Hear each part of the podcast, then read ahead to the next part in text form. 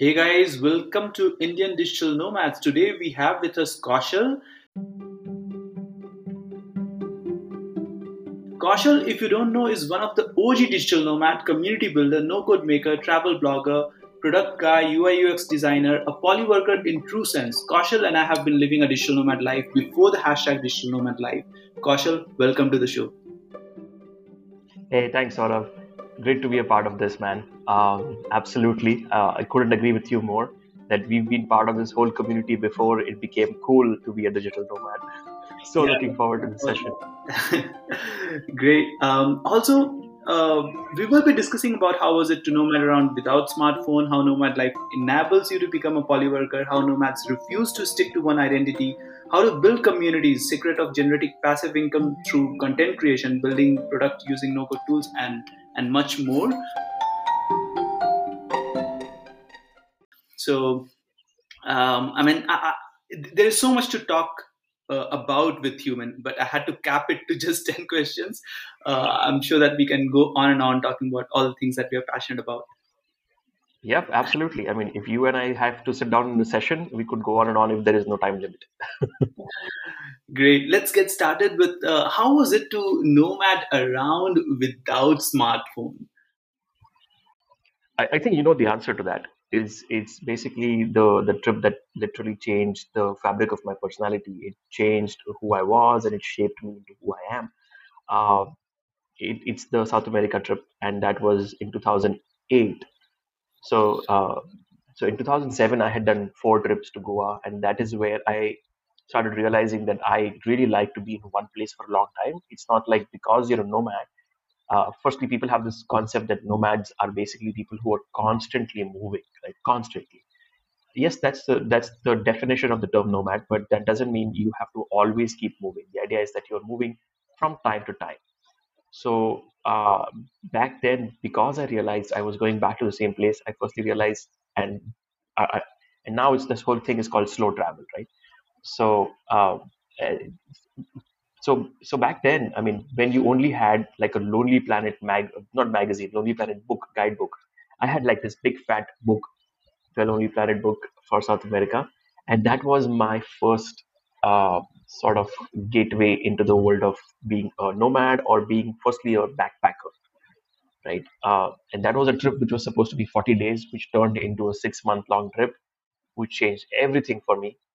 And you know, when you did not have phones, yes, I did have a phone at that time, but it was basically one of those small little devices which have no data. You are only doing text conversations on that, right? So you're only doing SMS. You have no maps, nothing. So I personally, if you ask me, I cherished that time. And I think folks like you and me are the lucky ones because we were the enabled ones. We were the digital enabled ones, but we were not the digitally consumed ones. You know what I mean? That we were not victims of our own devices, so to say. That, you're not always on your phone all the time. You're not snapping every picture and video and putting up everything on the stories all the time. So we got to live the moment more than what we do now. Now when I have the phone, I think now I am definitely a victim of my device, right? Just like the rest of us, just like the rest of even Gen Z for that matter. So it was an amazing time. Yeah. And that time is never coming back. Not while we have phones. Exactly. Now it's a challenge to escape the black mirror. It's not so easy. And I think Gen Z, probably they won't be able to understand how was it to travel without maps and travel without apps. Human beings, like, why would you do that? Yeah, but you rightly said it's something that we cherish the most because we know that we have been lucky to be in that. We could be a little more spontaneous for that matter, you know, like there have been times when I was like, okay, because you didn't have any assistance of a smartphone, which could tell you that, oh, if you want to go from point A to point B, this is how you do it.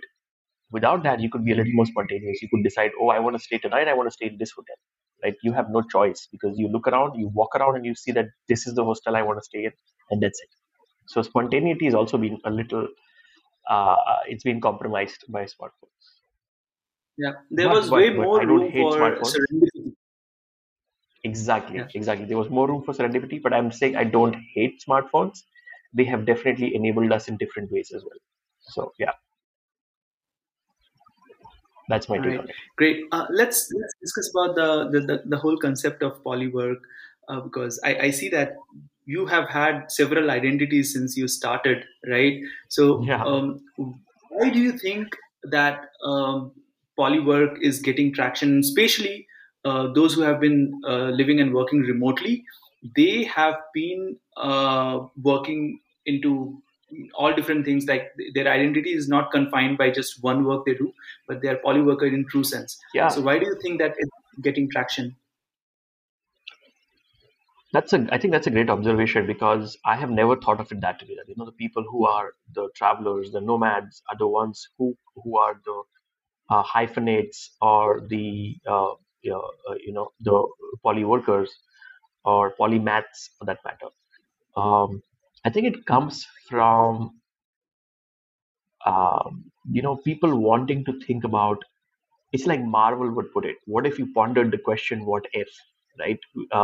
Basically, nomads and travelers are the folks who were always thinking about, what if my life was not like this? What if it was something else? What if my career was not what I chose, but something else? What if I experiment with doing different things and figure out what else I can do as work? And what else could I find joy doing? So I think it comes from that human aspiration to try and expand the horizons of what we call work. Great. Yeah. So rightly put. I feel like, just like as a nomad, we try to have new experiences and go to new places, the same way we get curious about new identities. And what if I try that? So, exactly. I see that could be the relation. Would you like to talk about your journey a bit, like how you started as, I'm guessing you started as a design guy, and then you pivoted into several things. How was your journey? So, I think like Steve Jobs puts it, you start connecting the dots much later in life. And that's how it's happened for me. From a young age, I've actually been not a polyworker, but a polymath from a really young age. So, and all credits for that goes to my mom, because she's always encouraged me since I was a kid to do multiple things, in life. She would encourage me to learn a new language, to take up classes which were totally different from each other, So one could be about, it could be enrolling me into a sports class or gymnastics for that matter, to doing different languages, art, learning about even the not the Vedas, but I have done like Sanskrit and things like that. So I think all of that has helped shape my own personality. So that part is what I attribute being a polymath to. And I was also building communities from a very, very young age. I realized that much later. I don't talk about it, but even when I was in school, I would run something called the Action Club, and the idea was, can we take action on the things that matter around us? Can we plant more trees? And we would actually do that. Can we do, even the things that are happening right now? That we are currently in the midst of celebrating the festival of Ganesh Utsav. That is forming a community, right? So we've been creating communities and forming them in the physical space way long back.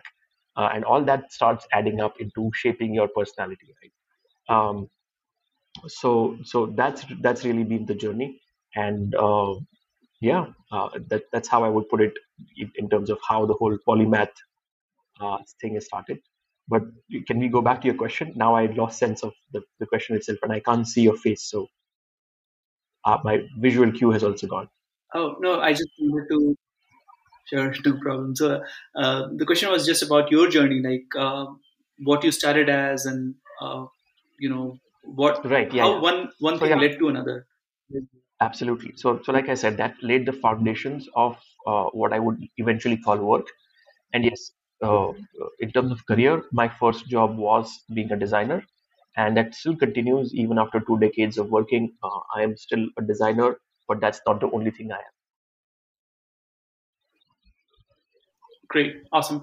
Also, when we discuss about polywork, I would like to know your opinion on how, when you say work, the the meaning of work has changed. Like how earlier it used to be about work was a means of material production, but now work is a means of identity production, you know. So work is an expression of who we are. So that is leading to workism. So what is happening is that, I mean, earlier it used to be about, you know, like, okay, when you are working, you are just doing something to earn money. But now you end up working way more than working for the money, because you're working for your own identity. You work to be accepted into certain communities. You work to be accepted as being part of certain identities, right? So do you think that this is leading to overwork, and people are compromising on their leisure time, and the work-life balance is getting compromised? I mean, that's, I don't know if I'm the right person to answer that question, the latter half of it. But when it comes to, you know, people wanting to or moving towards, how do I say this? The identity shift has happened from working for as a means to an end, and then turning that into who you really are. I think all that is what forms the Ikigai matrix, right? Is basically figuring out what kind of work you can do, what you're good at, what the world needs, and it's basically a matrix of. And I think it's also what makes you money. I don't know what the other thing is. What society needs, what you're good at, and what makes you money. Basically, an amalgamation of all of that, and eventually you start, or you try to do work which is which can be more of these things. You initially start off with what you're good at and what can make you money, but you also start if you relate this to something like a Maslow's hierarchy of needs, you basically start off with your basics, and then you go up the hierarchy and you try to do work or things which are more fulfilling and which can help society at a large, right? I think that's my take on that.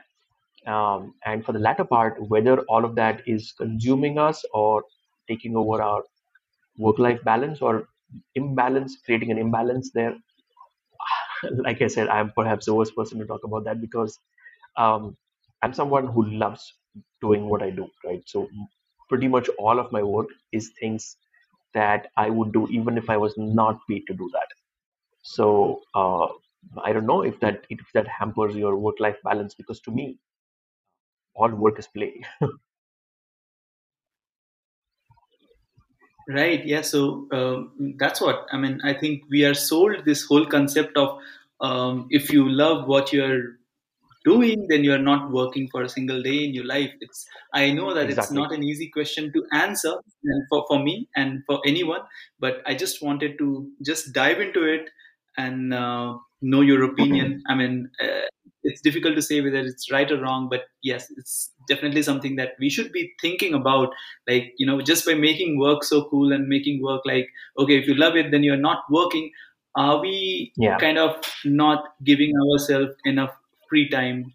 You know, the way, because we have seen how the work was back in 90s and, you know, in 2011 without smartphone, and when work was very much separated from life and play, isn't it? But now there are no boundaries.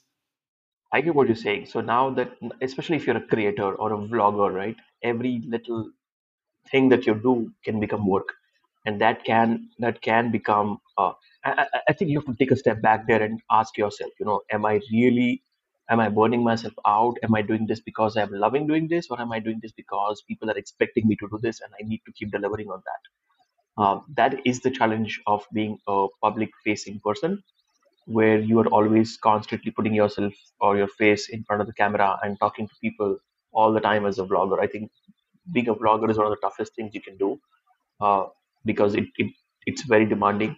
You have to always be out there. But that's just one example. I think you always need to take a step back. So what I use for myself is I always have a vision board, which reminds me of the big picture, and it keeps telling me, you know, so I have pretty much all of my life laid out on 2 sheets of paper, which is basically about things I want to do, where I want to do them, why I want to do them and how I want to do them, right? So when I look at that big picture time and again, every day, it helps me disconnect and reconnect with the right elements and figure out, am I too deep into something? Do I need to focus on other aspects of my life? And that's something I would highly encourage everyone to do, is have this kind of, I'm not saying create a vision board, I'm a designer, so I can make that, but you can have it textually and just write down all these aspects of your life and try to balance them as much as possible. Fury, I'm so glad that you brought this up, because I see that for digital nomads and creators, especially those who are just on their own, working for themselves, it's super important to have that mental model. Without that, they can't be disciplined. They can't be focused toward what exactly they're trying to accomplish. And what happens, I see, is that most of the digital nomads and creators, they're performers. And if they're not focused towards the bigger vision, they end up being driven by the vanity numbers like likes and followers, etc. Right? Yeah. It affects all of us. I mean, even I would keep checking and tracking. As much as I would say that, it's not important how many followers I have. The moment I'm looking at my screen and I'm like, oh, you're almost at 6K followers on Instagram. It's got to do something with your psychology, right? You look at those numbers and you're like, okay, I'm almost there. I'm towards 6K. I'm towards whatever K. And it can be very, very, how do I say, again, consuming. Great. Would you like to talk a bit about, you mentioned that you're building an edutech platform. So would you like to share what is it about? Yes.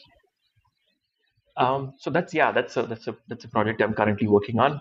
So it's called JigServe, JIGSERV.com. It's still, it's in beta. So if you go check it out, it may break once in a while. But the idea there is basically to have a community of people who are continuous learners, folks who are looking at or evaluating. Currently, it is only catering to higher education courses, which are from accredited institutions and universities. But eventually, it will have more programs, which will not be only university-led. Even you could possibly launch your own program there. So the idea there is basically have a platform which has, which is a place and a community for folks who love learning. So on one side, there are courses, and on the other side, there is a community that is curating, interesting. So think of it as I'm just trying to make it as easy as possible. Think of it as the Pinterest for learners, where you can create, collate, and consume content that is all about learning. So yeah, I would say it's a mix of Skillshare and Pinterest. Sorry. Yeah. Okay. No. I was just curious if these courses are one-to-many course or it's a cohort-based course. These are a mix. So we have different ones. So there is no one-to-many. These are all cohort-based, but eventually we have. So there are currently categories, and there will be live online. There is going to be in-person, hybrid. So all sorts of models. Currently, these are cohort-based, the ones which are currently online. That's great. So much looking forward to. Is it live for anyone to go check it out? It is live, yes. But like I said, currently, it only has the university one. So you will find like IIM, ISB, such kind of organizations online, such kind of universities. Mm-hmm. All right. Okay, just a minute. Great, Kaushal. Okay. That sounds very exciting, and I'm going to go check it out. Thanks for sharing about that. Also, I noticed that you recently built a community of communities, right? Would you like to share about what exactly is the Tribe Garden? Sure. So it's currently, the vision is to become the community of communities. Currently, it is not. Currently, what it is it's consultancy for companies or for influencers to grow their tribe. And the whole idea is basically that I've been doing and growing communities for the last, over 15 years for sure, in my own personal accord, right? So it's not been something that I've done in a very structured way. It's something which I've loved passionately doing. And so now I'm putting a structure to it and, you know, turning that into something which I can help businesses with, where, and this is again come from folks actually asking, you know, can you help us with this? Can you help us with that? And suddenly, you know, while I was doing that in the last 1 year, it's become hard. Communities have become hard. I don't know how it happened, but that's how things are going right now, which is great. So the vision behind Tribe Garden is to have a place where you can discover communities, different types of communities. It's also a consultancy where you can, you know, if you're a brand that is looking to create their user base right from creation, so your first 100 users or your first 1,000 users, all the way to growing that fan base, or it could be something for an influencer, right, who is trying to, or somebody who's, I wouldn't say wannabe influencer, but somebody who's starting out and saying, you know, how do I build my community? There are a lot of people who are producing great content, but they don't, you know, they are not great at the community aspect of things. And that's where Tribe Garden can come in and help them grow their business or grow their audience or grow their fan base, what I call tribe. So yeah, that's what it's all about. As of now, that's what it is. And I have a lot of plans for it, but currently what you see live is just the consultancy part of it, which is, to me, 33% of what I envision. So hopefully, okay. So it's like we were discussing offline, it is a community as a service at the moment, but it will also be a directory of sorts of, you know, just coming and discovering. So the community, the discovery part is just because I'm a fan of communities and I don't see a place where you can discover communities in general. So that's going to be almost like a, you know, a Yahoo of, for lack of a better example, because Yahoo started off as a directory, right? It's going to be like the Yahoo of communities, one part of it, yeah.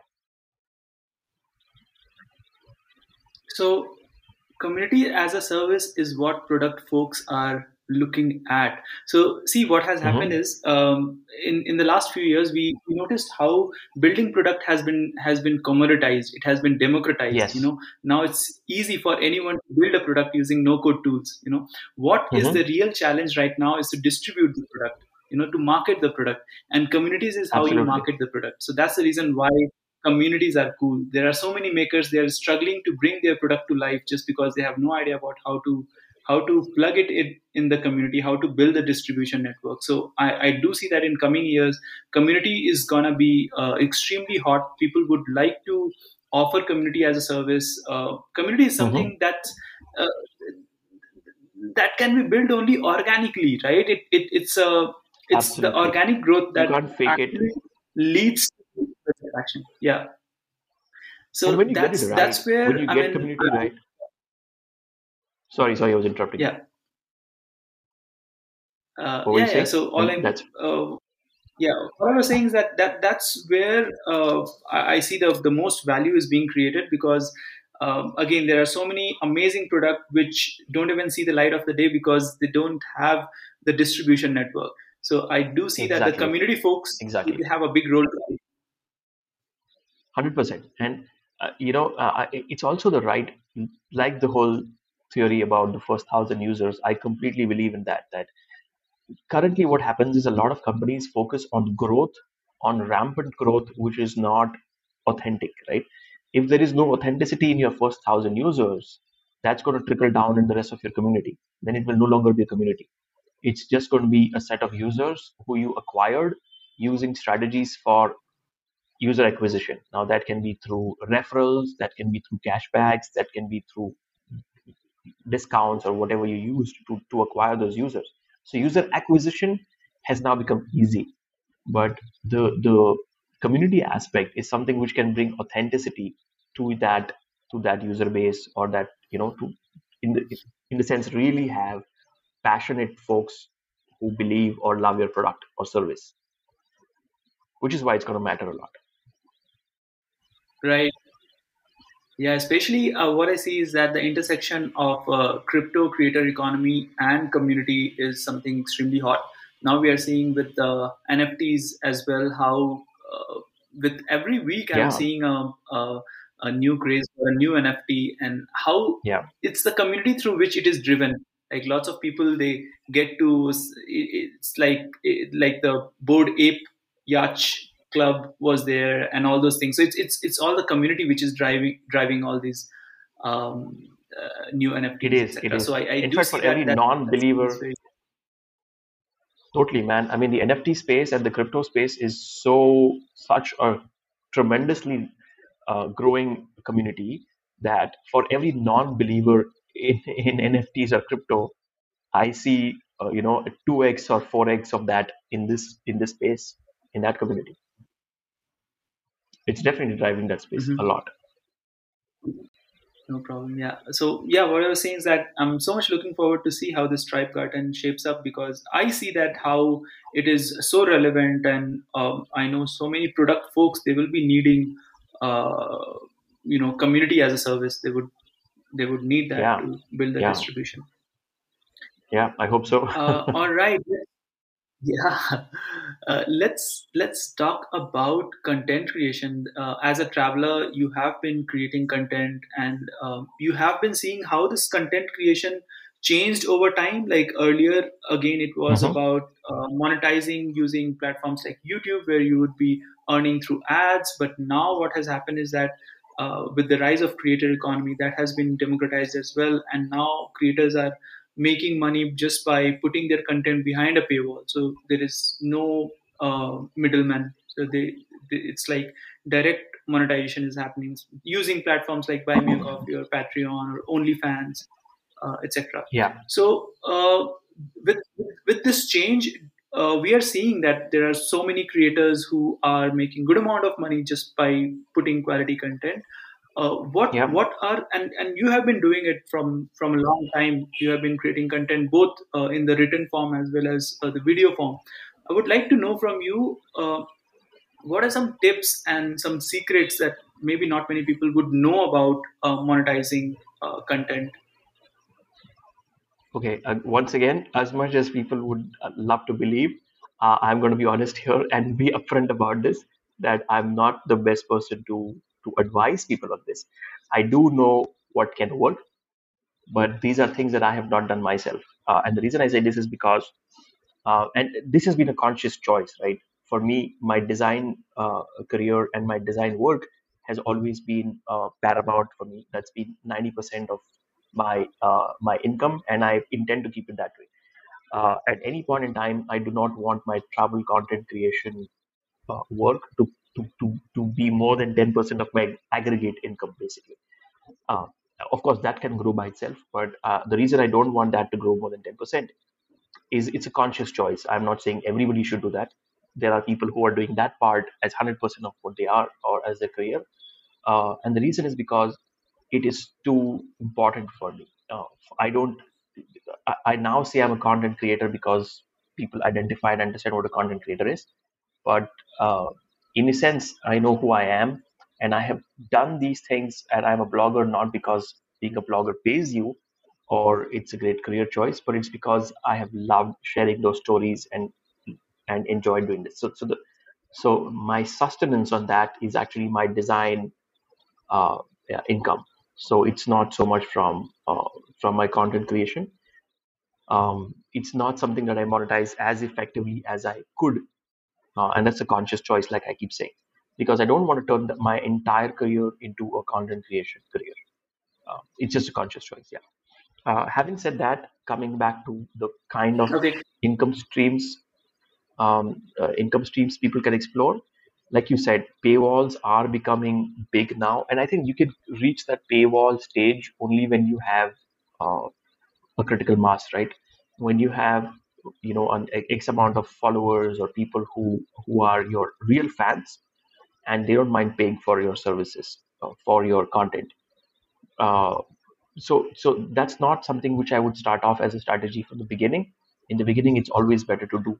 In fact, the best way to monetize your content early on is perhaps doing brand collaborations.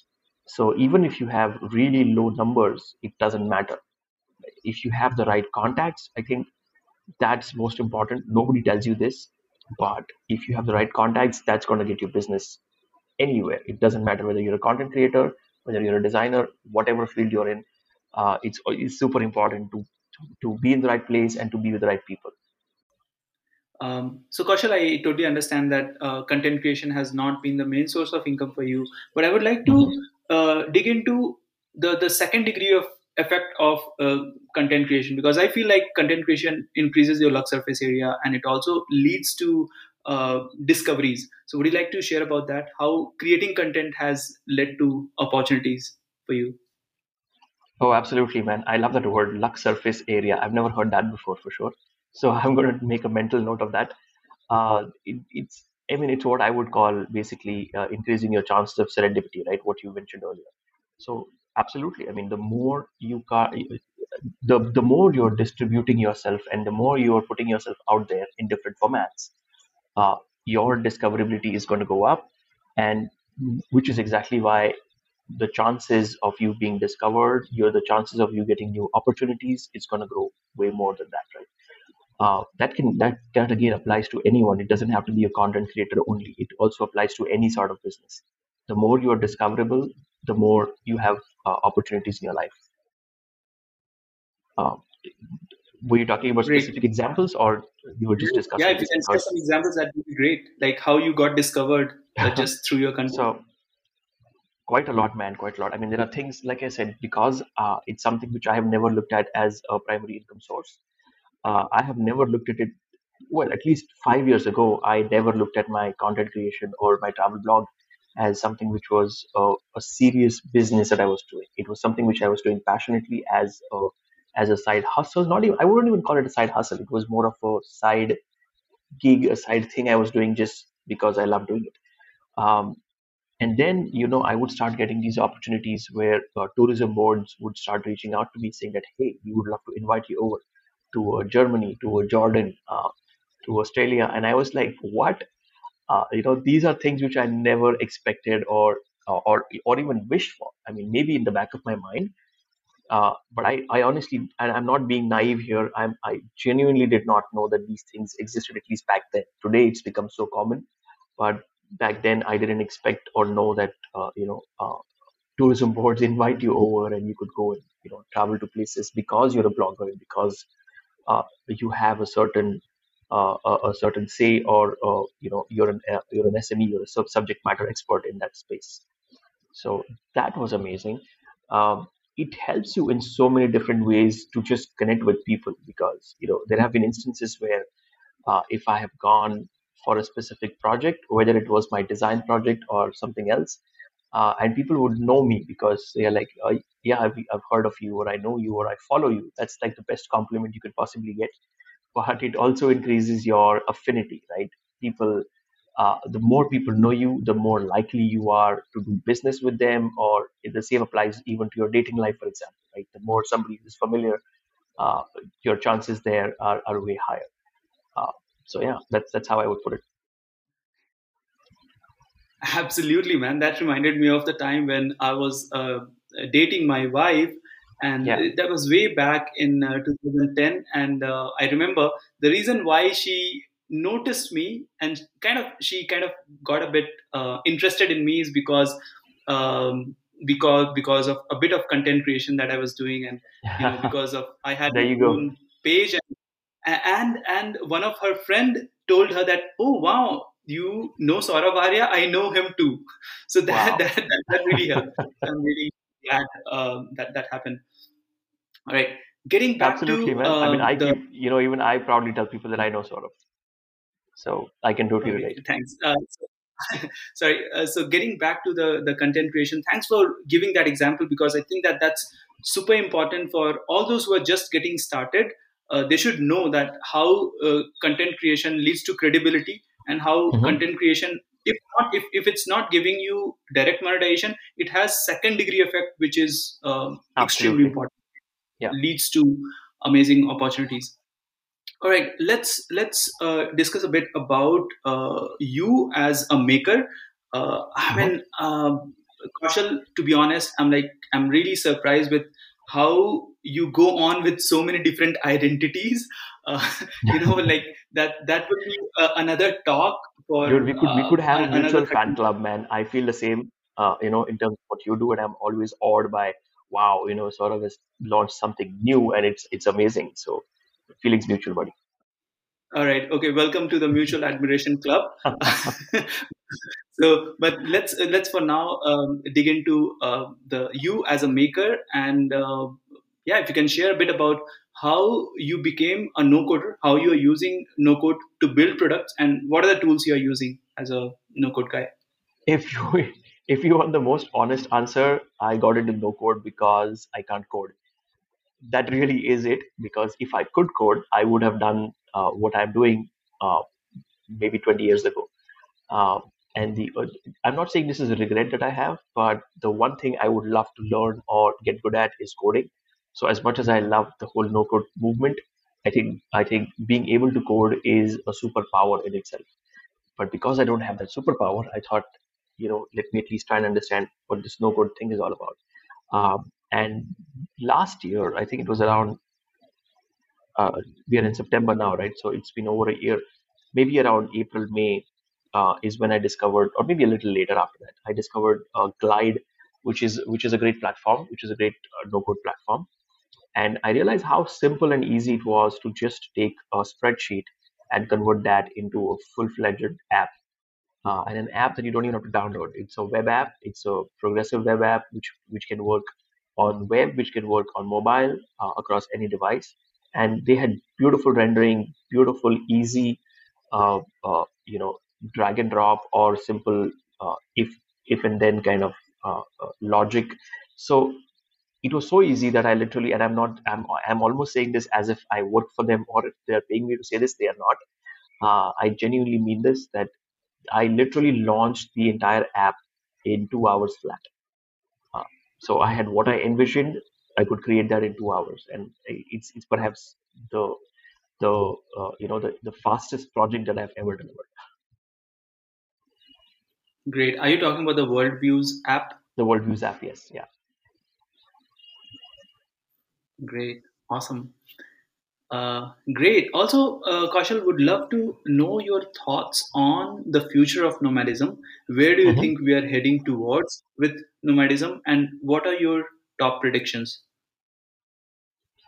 I think nomadism has gotten a new fillip. I mean, if it wasn't already on a trajectory, it was definitely on an upward trajectory. But now the trajectory has gone from this to this, right?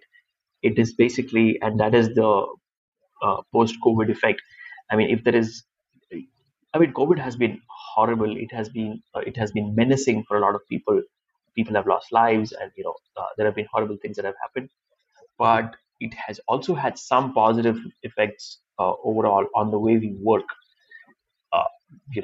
Again, debatable. But if we let the negative aspects of it aside, I think the positive aspects are things which don't get talked about as much as they should, perhaps.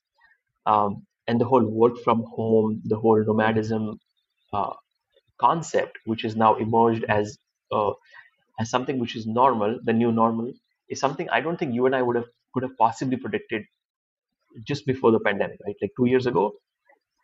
I mean, imagine how much you and I had to work and tell people that, you should be a digital nomad.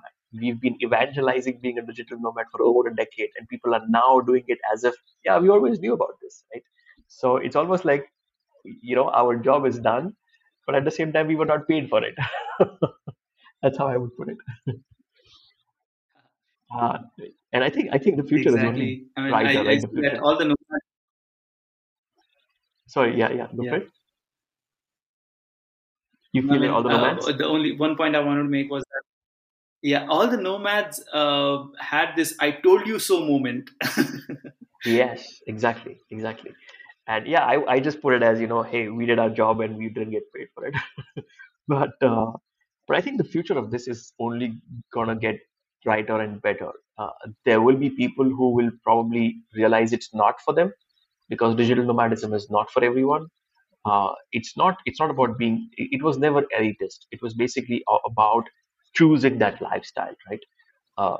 I know nomads who are, I mean, one of my favorite creators, nomad Shubham, he's a nomad who comes from a small little village in Bihar, right? It's not about being elitist. And if a little kid from small town in Bihar can nomad around the world. What stops you? And his encouragement, his drive, his motivation was the talk, the TED talk. I forget the guy's name. You know the guy who I'm talking about. The popular TED talk. Varun? Not Varun. Varun is one of his inspirations, of course. Oh, okay. Tomislav. Yeah, Thomas. Yes. Tomislav Perko's TED. Yeah. Absolutely. Yeah. So that was his inspiration. And today he's the biggest travel YouTuber. And he's nomading all around the world. So, anything is possible. And I think the future is great for Gen Z and beyond. They are just going to be digital natives and digital nomad natives, I would say. For us, we had to evangelize being a digital nomad. They are going to be born digital nomads. Yeah, I'm glad that you brought this up because, yes, we should definitely discuss about how when it comes to digital nomadism, with the 4-hour work week and vagabonding, earlier it was about the privileged white male, but now it is very much democratized. And it's completely democratized. Now give an example of nomad Shubham and how his background of coming from a small village in Bihar did not stop him from embracing this lifestyle. So, absolutely. Yeah, thanks for bringing that up. And somebody now the president called him and congratulated him for being an evangelist or an ambassador of India to the world, which is amazing. Small town boy. Absolutely. Yeah, that definitely would have inspired millions of many more. Exactly. So to answer your question, India, the future for nomadism is huge, especially for Indians. The Indians are going to be the next big digital nomad wave that's coming. Great. Also, Kaushal, what's your advice for someone who is looking to transition from 9-to-5 life to a digital nomad lifestyle? My biggest advice is definitely going to be keep your financial backups in place because it is not easy. I have seen ups and downs. I have gone broke multiple times. And when I'm saying broke, I mean flat broke. And that's not a situation you ever want to be in. It's not a happy situation. It sounds very awesome when you look at it in hindsight, but when you're going through it, it is painful. So my only and only advice is going to be make sure that you have enough money in the bank or enough savings to last you for your experiment. And I'm saying experiment because you have to be ready to accept failure if it doesn't work. And the reason is because one thing that has always driven me in terms of my values is that I believe in two things that are important in life. One is your responsibilities and second is your priorities. So responsibilities are things that you are given and priorities are what you set for yourself, right? So if you have responsibilities to take care of, where you need to pay off your EMIs or you have a family to take care of or whatever it is, you can't just dive into the nomad life or say that I will figure out my way on, I will jump off a cliff and figure out a way to fly on the way down. That's not going to happen. Be realistic, be optimistic, but be realistic. So be the optimist realist is what I would say. Prepare for the worst and hope for the best. Work for the best, I would say. Yeah. Great. Awesome. Thanks a lot, Kaushal, for sharing that. Many of the aspiring nomads would really appreciate what you just shared. And coming from you means a lot because you have been one of the OG digital nomad. You have been seeing the digital nomad life way before it became the # digital nomad life. So thanks a lot for sharing that. You know our pains, man. You know our challenges. We had to literally explain to our clients that yes, we will work from Goa, yes, we will work from Brazil. Really, it's not like we are there only for a vacation. So today it has become the norm, but back then it was way more challenging to even explain or get a client buy-in that it is possible to work from anywhere. So that's just one of the challenges. We had way too many challenges to face. So the next generation, we kind of laid the path for the next set of nomads to walk on, which is great. But yeah, the journey has been ups and downs, and it's been challenging for sure, but rewarding. Great. Awesome. Yeah, there's so much to talk about when it comes to nomadism and, you being the creator and things in common that we have, but we have to, and I'll just keep this episode very short and we can have something for the next episode as well. Yes, absolutely. So yeah, thanks a lot for your time. Thanks a lot for sharing all your thoughts. It's been a pleasure, man, Saurav. Very few things that would, get me to wake up early in the morning. And I knew that this session was going to be worth it. So thank you for having me and all the very best with whatever you're doing. You are doing amazing stuff. You always have my best wishes. And I know I will keep bumping into you in different places, man, and Bangalore for sure. Thanks. Yeah, looking forward to catch up with you in person. At Small World. Yeah, it is.